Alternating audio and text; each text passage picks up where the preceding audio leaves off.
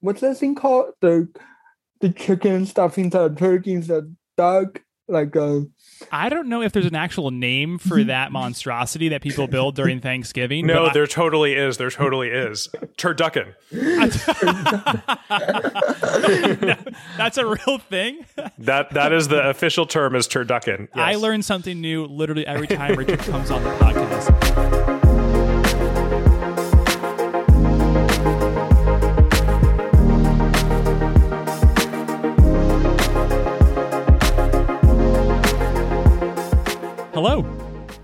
Welcome to Floor 9. I am your host, Scott Elchison. With me, as always, is my co-host, Adam Simon. Adam, how you doing?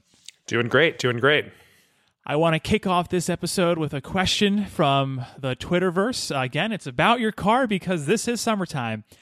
Adam, what do you do in traffic? Sitting there usually. Got it. So you have a bit more like enjoyable experience versus trying to optimize across three different mapping softwares. oh, I you see what you're saying. I see what you're saying. No, no, no. I mean, if if eh, you know, no, I I usually whatever route I'm planning, I I stick to that. Uh, sometimes, obviously, it reroutes you, and occasionally, I will if if it's really not moving and it's like on a highway or something, I will uh you know opt to pull off even if it's going to take a little longer just because it's more fun to be moving Yeah, I agree with you in that statement of the notion of movement feels like progress, even though even if it's sometimes not it's not. Uh, so I usually try and find a way in which I can get moving. That should be that should be an option in your your mapping software. Actually, like I don't care if it takes longer. Make me Oh. feel like it's May- going. It's taking less time. That's all right. Well, that's a freebie for uh, you know whoever can implement it first. Apple, Google, Waze. Uh, let us know. Well, today we have some great uh, news topics, specifically in the OTT category, and then from there we're going to go into a conversation where our very own Richard Yao is going to join us on essentially this the future of social media uh, and how we view that happening over the next uh, couple of years here. So, just to kick things off with the news, um, Adam. First up, we have news from Disney. And the headline here is Disney plans to raise ESPN Plus subscriptions cost uh, for a second time. So they are going from five ninety nine to six ninety nine a month, and this comes off the back of, of an announcement where they just got rights to uh, additional content, including deals with the NHL, the PGA, the Spanish Soccer League, uh, and a deal with the All England Lawn Tennis Club, uh, which is notably for Wimbledon content. Uh, seems reasonable. Uh, you know, yeah. I, you know, I think we don't talk uh, a lot about ESPN Plus uh, when we talk about OTT and, and streaming, um, but it is, I, I think, a slow burn of a strategy for Disney. This is an interesting thing because all of the content that they've really been adding to ESPN Plus, uh, as as most of the content on ESPN Plus historically, is more niche sports content that is never going to show up on an ESPN cable channel. Um, but if you care about Wimbledon, uh, you know, you can get Wimbledon for six ninety nine a month. Um, and uh, there are it's it's about adding incremental, you know, a few hundred thousand fans here, a few hundred thousand fans there with these deals, and eventually they will, you know, I think get have a, a large a large enough portion of, of sports fans that it will start eventually to make sense to move over some of the bigger American sports that that dominate ESPN on cable. The other thing is that, uh, notably, the Disney bundle that includes Disney Plus, Hulu, and ESPN Plus, uh, that price is not changing. So this also is encouraging uh, folks to lean into that Disney bundle, which is definitely something that they want. Um, and uh, you know, it's it's about you know again building out that slow base of sports fans while converting more and more people to that bundle. And I feel like this is what they say. Uh, that the classic line about how things slowly, slowly, slowly build, and then all of a sudden, like there's a cliff.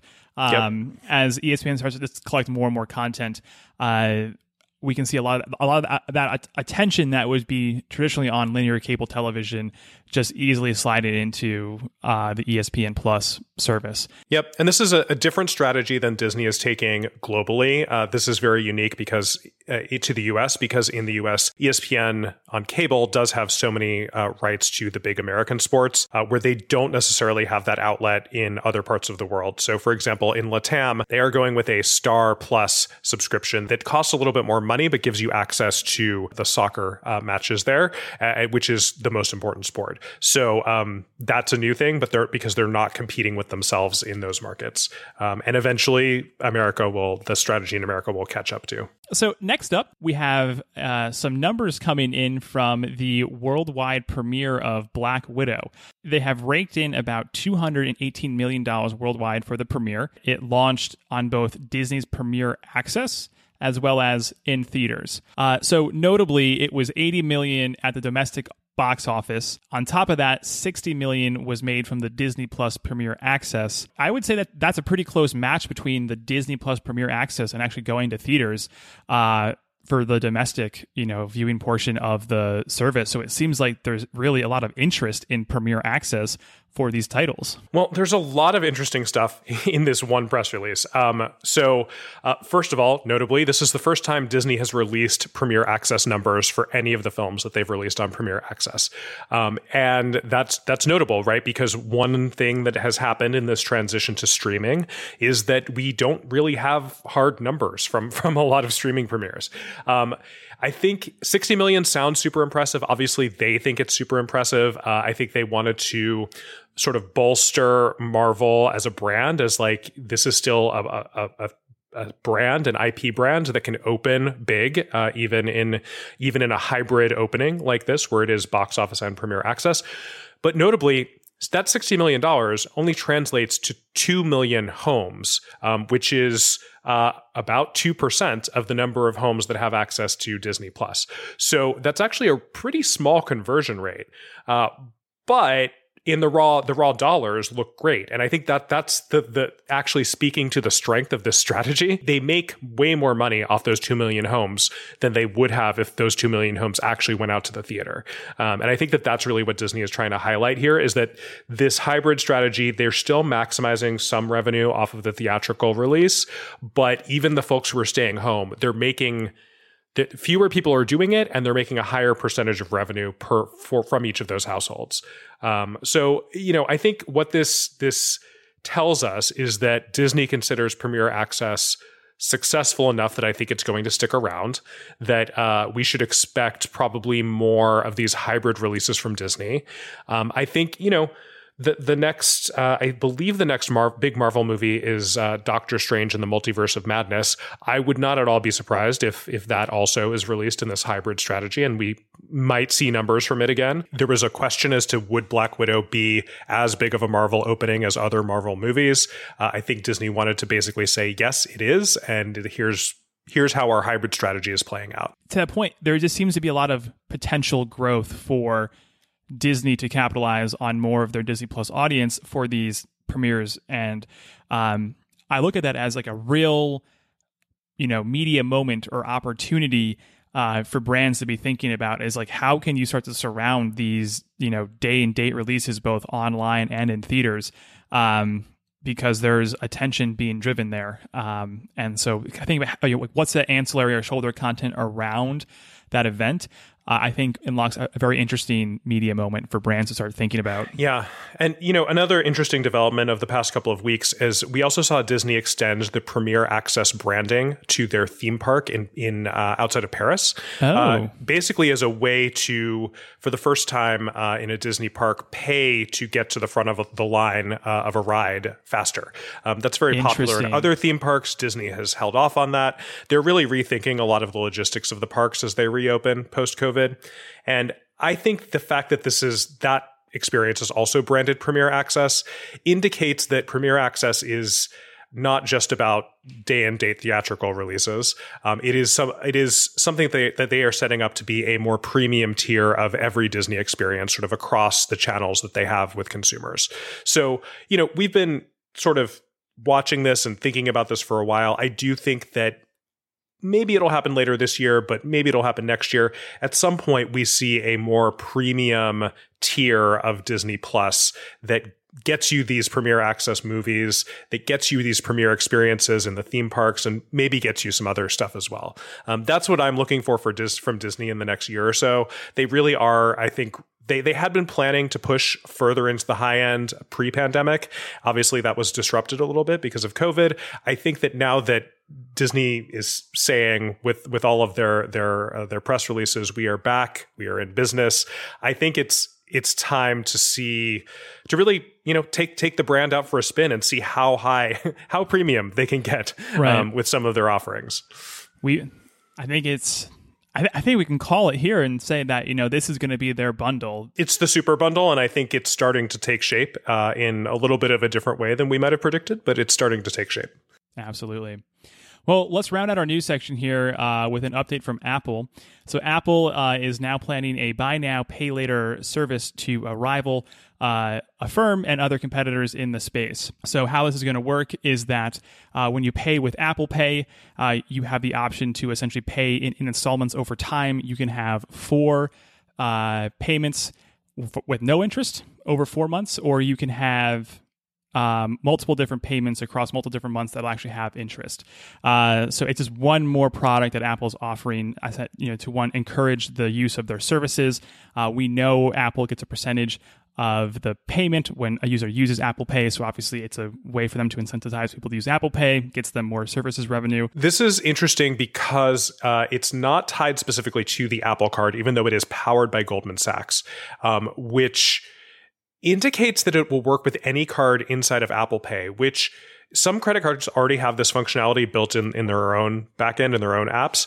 Um, but this would sort of give that power to any credit card, which is interesting um, some credit cards might not like that, but for the ones that don't already have this functionality, it probably makes them more likely to be used versus something like Affirm or Klarna that is routing around credit cards entirely. So in some ways, this is kind of a sustaining innovation for the credit card industry. Um, it's a little confusing as to how this is going to piggyback, you know, where Goldman Sachs sits in that entire stack uh, if it's piggybacking on top of another card.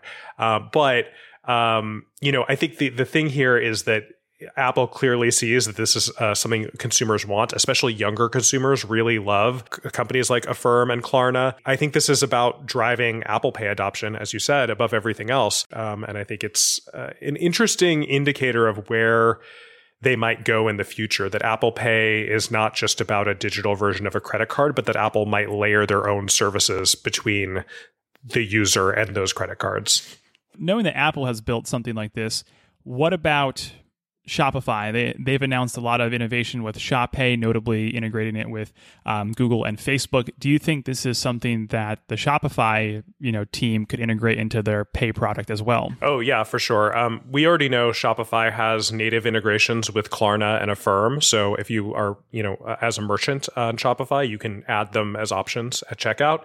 I suspect that at some point uh, Shopify will either launch their own version natively to sort of save on some of those transaction fees and keep some of that those transactions on their own platform, or uh, I wouldn't be surprised if they maybe acquired Affirm. Let's say uh, I, I, think that would be within the realm of possibility. Um, right. I'm not sure, you know, off the top of my head if the the the what Affirm's valuation is and what Shopify's cash reserves are, but I could see something like that happening for sure. Yeah, it makes sense. I th- I think for me the only question is like what their priorities are between essentially working with like merchants and making them successful and then establishing a relationship with the end consumer uh, as like Shopify itself, right? Kind of kind of having that balance. But uh, it'll be interesting just to see, well, you know, what what their strategy is and how they approach the market. Yeah, but in a lot of ways, Shop Pay and Apple Pay are sort of at the forefront of the payment landscape right now. So I think this is something that is clearly popular with consumers, and that's why both of them, I think, would Apple's is moving, and I would not be surprised if Shopify also moved. Absolutely. So that's going to wrap up this week's news section. For the main conversation, we'll be bringing on Richard to talk about the future of social media. But before that, here is this week's Magna Minute. Hi, this is Stephanie Morales from the Magna Audience Intelligence team. Today I'm going to share a few highlights from our latest Media Access Quarterly, also known as the MAQ. In this report, we measure how consumers access technology and how growth in these segments can affect viewing or overall media behavior. One of the first things we look at are traditional MVPD subscribers, or more importantly, the ongoing subscriber losses, otherwise known as cord cutting. In first quarter, 1.7 million subscribers cut the cord, the largest decline since first quarter 2020, which was mostly pre-COVID-19. We predict that just 57% of households currently subscribe to a traditional cable or satellite provider, and that will fall to below 50% by 2023, about two years from now. On the other hand, we estimate 94 million or 74% of households will be subscribed to at least one streaming service by the end of this year. In this report, we also measure the ongoing stable growth of connected TV devices, of which smart TV sets are the most prominent. As of second quarter, 59% of US homes own at least one smart TV set. Additionally, nearly 92 million homes own a standalone plug-in device, of which are majority Roku and Amazon Fire devices, which represent over 80% of the market. Smart speakers such as Amazon's Echo, Google Nest, and Apple HomePod are experiencing rapid growth with over 106 million speakers in 44 million homes, which is equivalent to more than two per household. Lastly, PCs have seen a bit of a renaissance since COVID-19 as computers went from household devices to an individual device as schooling and work moved to remote. In second quarter, we still observe households with four or more computers continuing to grow, while those with only one were the only segment to decline. We will continue to keep a close eye on PC ownership as the fall approaches and schools return to in-person learning and more companies return to office. Listeners, welcome to this week's main conversation and a big warm welcome to Richard Yao. Richard, how you doing? Hello, hello, hello. I love it when I talk myself onto the show. So do I. Uh, we love having you here, uh, and I want you to be on the show more often. So, Today, we're going to be discussing the future of social media, and this stems from two things. First and foremost, your article that you wrote uh, about a week ago titled The Divergent Future of Social Media, as well as two announcements from uh, our major social platforms. One, there was announcements from the head of Instagram, Adam Mosseri, saying that Instagram will now support vertical video. Uh, they are no longer just the square photo sharing app, as well as TikTok, on the other hand, expanding uh, the video lengths to three minutes, kind of getting into or pushing more towards that YouTube territory. And so, like, we're seeing these shifts in social media platforms. But I want to start with Facebook and Instagram, as to me, this seems to be one of the most notable shifts uh, in essentially this like the core of what Instagram is. They've always been known as a photo sharing app, and now they are essentially copying the vertical video and even the recommendation algorithm that made TikTok so popular. So what are your thoughts on this strategy going forward, Richard? Like, why are they doing this? Well, I think a lot of people will agree when I say that Instagram is a very shameless copycat. and that's not even like a dig or anything, because they've been a very successful copycat. Right? When story blew up on Snapchat, they quickly implemented it rather chunkily, but it works. And that kind of at least stifled some of Snap, Snapchat's further growth. And then over the years, they gradually got advertisers on board, moving from the main feed into story format advertising. And then when TikTok started blowing up, they started testing their own short video product called Reels, which recently started rolling out and becoming more and more prominent in the actual UI of the app. So they have always been very careful about what competitors are doing and how they can really incorporate everything into their own app to keep up with what's going on, what's the latest in social media, right? Everything become a feature they can absorb in, in that way. Um, but in terms of their future strategy, I think it would be fair to say that Instagram is going on social commerce. Really, as a platform, they don't make that much money from influencers. What they can do is turn those influencers into salesperson and build a whole social commerce opportunity. And over the past year or so, they've been really coming out with a lot of commerce related feature, including checkouts, including uh, product tags and um, different even a visual search product on yep. Instagram. Stores. Exactly, stores. So even the drop tab, remember the drop tab? So there has been a lot of new commerce related feature that's pushing Instagram into this what I call the new digital mall of America, Okay. essentially. if Instagram then is really going to be focusing on shopping, which I think goes across a lot of different social platforms, um, and you're looking at it as essentially as this new digital mall, I know in that announcement, Adam Mosseri, the head of Instagram, said that they're looking at Instagram more as an entertainment app. Like like the mission and goal of Instagram was always to entertain, and so how does I guess that vision or I guess their framing of Instagram's here here to entertain fit into this idea of a place where um, shopping is going to be essentially like a very core pillar to the Instagram experience and essentially business model. Yeah. So at, first glance, you might think those are two separate things, but in reality, I don't think pursuing becoming an entertainment platform and doubling down on social commerce is mutually exclusive. In in China and some of the APAC markets, we already see this convergence between entertainment and uh, social commerce. What that results in is what is being called shoppertainment content, where it's still entertainment content, but it's very much tied to the kind of thing you can directly buy from the content you're watching. Right. And Instagram, I think it's in a pretty good position to replicate some of the success that Taobao and uh, WeChat and even TikTok's uh, Chinese sibling Douyin has achieved in the APAC market. So yeah, I don't think those things are really mutually exclusive. And if anything, we know the future of social commerce is going to happen in video, and Right. TikTok is already leading the way on that. So for Instagram, if they do want to be succeed in the future of social commerce, this pivot to video, especially short form video, is actually necessary for their future. Why? Do, so I guess why do we say video? Why, why is video going to be kind of like the key um, format for social commerce moving forward? Good question. I mean, you don't have to be video, but video is very engaging. It is, Right. you know, it.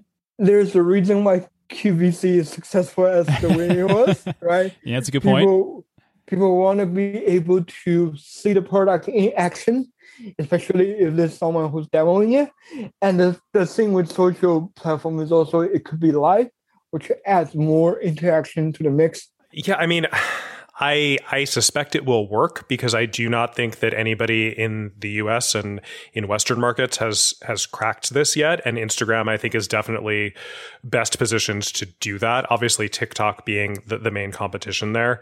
Um, TikTok is growing so quickly that uh, I think they will also succeed. Um, I think you know Instagram has a lot of brand cachet uh, among retailers, even independent small businesses in the US.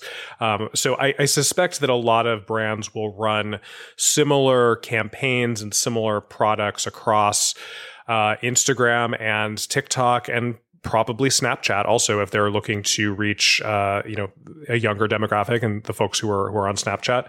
Um, and I think that we will actually see a lot of common strategy being rolled out across all three of those.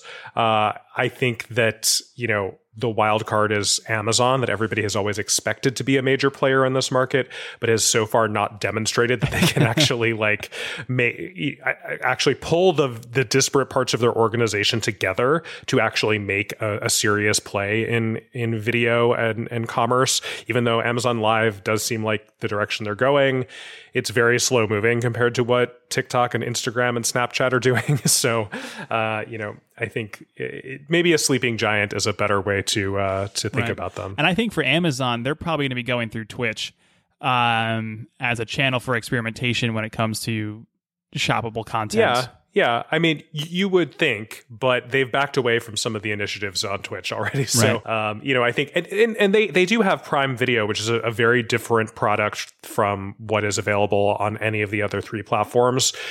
If they can ever sort of figure out how to Prime Video should work with the rest of Amazon in terms of you know actual commerce integration. So that's where we see Instagram heading. Um, another major player in the social space is Twitter. Like, does Twitter have a role in social commerce moving forward, how are we looking at Twitter's, I guess, like next evolution uh, in the social space? Well, Twitter is a rather interesting case. They have been kind of slow in rolling out new features over the past decade or so. They tried to go the live streaming route when Meerkat first broke, blew up in, in 2016. They quickly acquired and integrated Periscope. Periscope actually just got sunset, I believe, uh, earlier this year, but the live streaming feature lives on on Twitter. But so far, they haven't really been doing that much with that feature. But interestingly, over the past six months or so, they have come out with a, a series of creator tools to help people on Twitter, especially the people who has already built a sizable following on Twitter, to monetize their audience. So they quickly copy um, the social audio feature from Clubhouse to build Twitter Spaces, but then they also build ticketed space on top of that to help creator monetize their social audio sessions. And you, they also bought um, newsletter platform Revue to presumably build their own newsletter product. Uh, they are also testing this super follow feature, which is kind of like a Patreon thing where people can pay a monthly subscription to their favorite Twitter account for exclusive access to their content. So essentially, I don't think Twitter is gonna be in the arena for social commerce. The platform is more oriented towards um, into the creator economy right now. So one of my questions that I have just like listening to this conversation is, you know, like the strategic like the strategic priorities of these social companies, right? A lot of them are focused on creators, uh, you know, working with maybe small businesses, thinking about new ways in which they can develop revenues, whether that's through you know like like the super follow and essentially tipping through Twitter, uh, you know potentially Instagram taking cuts of the sales that happen through their stores. Um, does that then play into, I guess, or impact the role like larger advertisers and like advertising will have on the business models for these organizations and essentially maybe the, even like the importance uh, because they are looking to expand and kind of extract direct revenues from their audience. Um, I, I, think you can say uh, creators on Twitter's side and um, the early adopters of the the sort of commerce on platforms like Instagram are pivoting towards uh, small businesses, right? And like the Shopify uh, clients of the world. Um, I think that that the way that that impacts larger brands is that uh, Twitter will still have very similar option options for brand. Twitter is basically becoming a news reader uh, for people, and and also then also Twitter wants to be the paywall to all of the sort of paid content that the, that people promote and discover on the platform. You can easily still put the same kinds of ads in there and it's it won't seem out of place. I think over time, like 5 years from now, we might be talking about more brands creating more native branded content that lives on the platform um, as as Twitter's sort of creator creator algorithms take shape. I think that will end up being more beneficial in, in the long run. Um, and similarly on Instagram. On Instagram, the idea um, over over the next few years of promoting things that live off platform is going to start to seem a little odd, and it will make more and more sense to integrate with a storefront on Instagram. Um, you know, Snapchat's a little different. I think that the, Snapchat does have and will continue to have content. I think branded content also will make sense on Snapchat. Um, not just commerce. Instagram, though, I think it will be about commerce and it will be about, uh, it will seem weird if there is an ad for something that is not uh, shoppable because so much of Instagram will be shoppable. Um, and, and I think the best experience there will be some you know using a natively integrated platform something like shopify and it doesn't mean uh, that you have to put your entire product portfolio on instagram you should think about like which products are you actually trying to market on the platform? And maybe those products those skus live in a shopify store. Uh, and and that's like the i think that becomes the native way on the platform to reach consumers. Yeah i think the social platforms are trying to diversify the revenue stream, but all of them at the end of the day is still free to use, and there's always the space for brands and advertisers to come in. I agree with Adam that the format they use on different social platforms will continue to evolve and become more native to each of the platform. So we talked about Instagram and Facebook. We talked about well, we talked about Instagram. We talked about Twitter.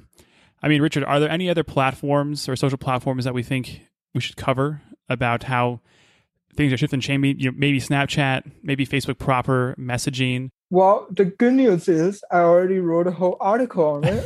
so if you, if listener, if you're interested in learning more in more detail about each of the major social platforms, please check out the link in the show notes. But for this session, I would like to point out something a little bit more futuristic, looking beyond the social landscape today. Okay. Because we're at the lab. We, we are the lab, so yeah, bring it on. Yeah. So, what do we think about how social media is going to look like in the metaverse? Mm. Who is building the infrastructure for? Who is building the social graph for the metaverse today? I think there's a clear contender, but I want you to take a guess, Scott. I would have to put some money on Facebook, given their previous experience in building social graphs, but but they also own Oculus, and they are actively building out Oculus as a gateway for individuals to essentially be in the metaverse. Um, another contender could be Epic Games uh, or large or large gaming companies. You know, even like Activision, Blizzard, that have a sloth of you know information on the types of games people like to play and how they interact and um, you know you go back looking at Epic Games, like they're looking to build out social experiences already inside of some of their games with with, with the Party Royale uh, islands. Uh, they have Houseparty, you know, face to face communication or a video conferencing, you know, uh, application for the younger Gen Z millennial audience. Um, so between the two of them, who do you think have better show? I I I I think the easy answer is Epic Games. Uh huh. But Facebook but can fully count on Facebook because they do have a scale, right? And they do have the existing social right. graph, and they continue to be a business powerhouse. Um, and yep. time and time again, they go back to the data and understand how their consumers work and optimize towards that. Mm-hmm. Yeah, I, I was just going to say, I think there's a little bit of a chicken and the egg question here of which started happening first? Did the major social platforms start to pivot away from social and into commerce, or did younger generations start to move their social activity off of those platforms and into gaming? Um, I think both of those things are happening at the same time uh, and are sort of feeding on each other and encourage, will eventually encourage more and more people to use more gaming environments as social spaces um, because that's what's being designed as as as social spaces these days, as opposed to the things that we call social networks. Um, so uh, I think that it's an interesting confluence of events there. I think you know I think Epic really wants to uh, to to be the to, to own the social graph, um, not just within Fortnite, but their Epic Game Store and a lot of the APIs and tools that they offer to other game developers are, are set up in such a way to to do that, um, uh, and and to sort of be what be that social uh, social graph that runs across multiple applications. It's hard to count Facebook out, and yet at the same time, um, they're they're winning in VR right now because basically no one else is competing. Um, and there there were some they they did have a good year, but VR is still on Oculus is still a, a tiny channel yep. compared to pretty much anything yep, else. Yep. Uh, that doesn't mean that they won't continue to grow and continue to to succeed there. But uh, there were some. There was a recent study that came out that ranked the made that was asking consumers if they were going to buy an AR or VR headset, who would they prefer to, to buy it from? Um, not super surprising. Apple came in at number one with something like 35% of people choosing Apple. Uh, and uh, Facebook, though, did, came in dead last with less than 5% of people preferring a Facebook powered headset. So, you know, we know that Apple is going to launch something probably next year in the uh, AR VR space. Um, once there's serious competition in the market again, I think we'll have a better better sense as to how well Facebook is going to perform um, because uh, they haven't. Their biggest challenge has been honestly making the ecosystem even large enough for major developers to yep. support it, um, which is less of a problem for companies like Sony and Apple. We don't talk about Apple as having a social network, but we uh, we did a little bit in the in our reviews of iOS 15 when they announced it at WWDC, and I do think that if Apple is going to make a serious play into AR and VR, they will not want Facebook to be the social graph. I think that's pretty right, obvious, right. Uh, and or or Epic for that matter. Yep. There's a non-zero zero chance that the uh, battle for control of the metaverse ends up being between Epic and Apple, and that that is why Epic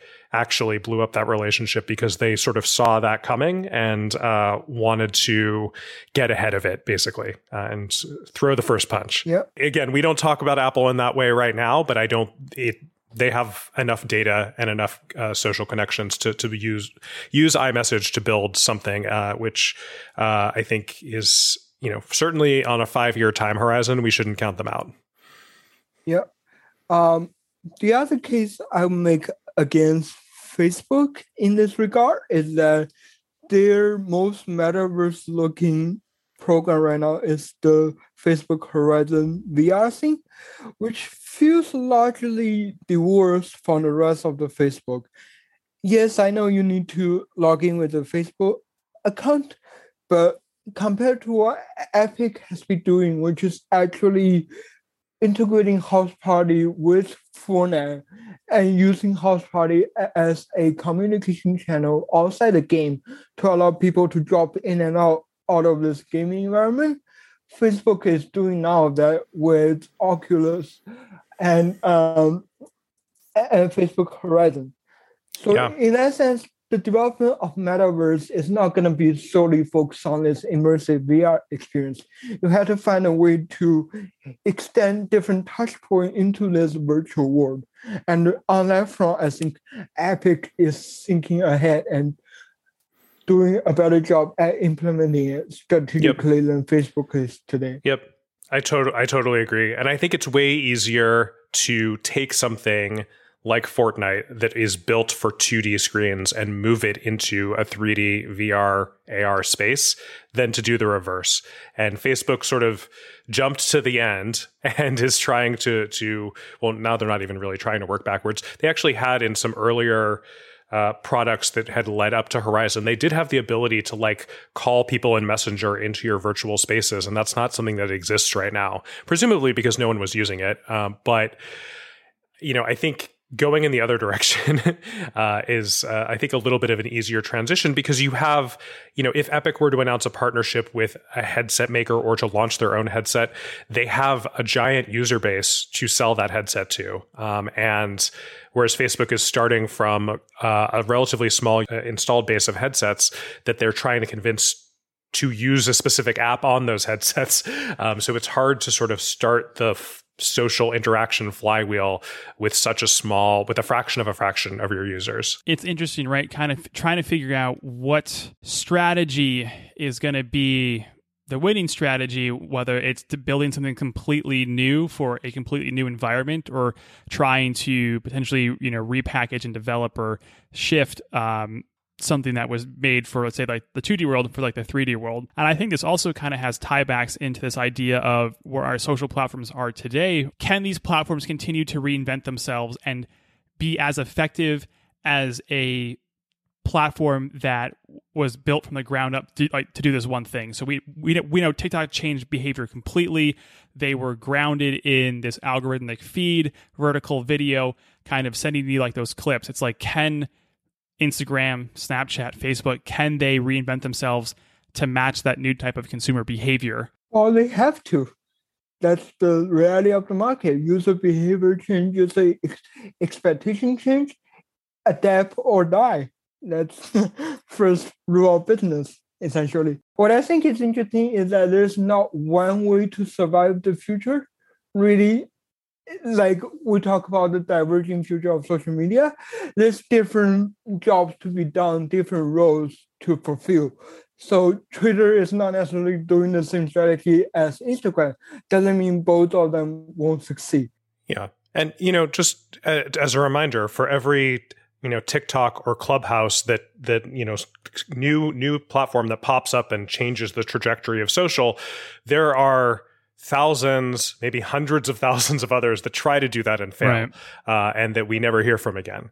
Um, so I think you know it, it's it takes it, it is certainly a source of inspiration for uh, the big players, but uh, the the number of apps that actually move the the needle significantly are relatively small. No, and I would say, and at the end of the day, Adam, to your point, it's like, are we now at a level of maturity where that's all they really become, our inspiration? Unless you're like TikTok and you have a multi billion dollar marketing budget to drive adoption of your platform. yeah, I mean, I think that that's more of a question for venture capitalists at this point, right? Are they because because if any if you know if they're willing to throw enough money at it to get big fast, uh, you can TikTok has proven you can outrun Facebook. Uh, so um, it's it's not out of the question. Uh, I think that might. I think the success of TikTok uh, might spur increased investment in smaller uh, social startups because it does prove that we're not done with innovation in the right. space. Far from it. Yep. Listeners, I think we're going to wrap it up here. Uh, as Richard mentioned, we do have a article that, that goes uh, into more detail and more depth uh, about this divergent future for social media. So definitely go check that out. It'll be linked in our show notes. Um, and Richard, thank you so much for joining us. Like I said, I'm happy to have you here. Hopefully, you'll be back again uh, for another conversation. Eh, we'll see about that. no, I'm very happy to be here. Thank you for getting me on here. Awesome. Well, listeners, that's going to wrap up our show this week. As per usual, you can find myself and Adam on Twitter at T I P P I E R for me, at Adam J. Simon for, for Adam. Uh, you can follow the lab, which is at IPG Lab. Uh, and of course, uh, you know, we have a newsletter, so you can go sign up for that on our Medium website. So thank you, everybody, uh, and we'll talk soon.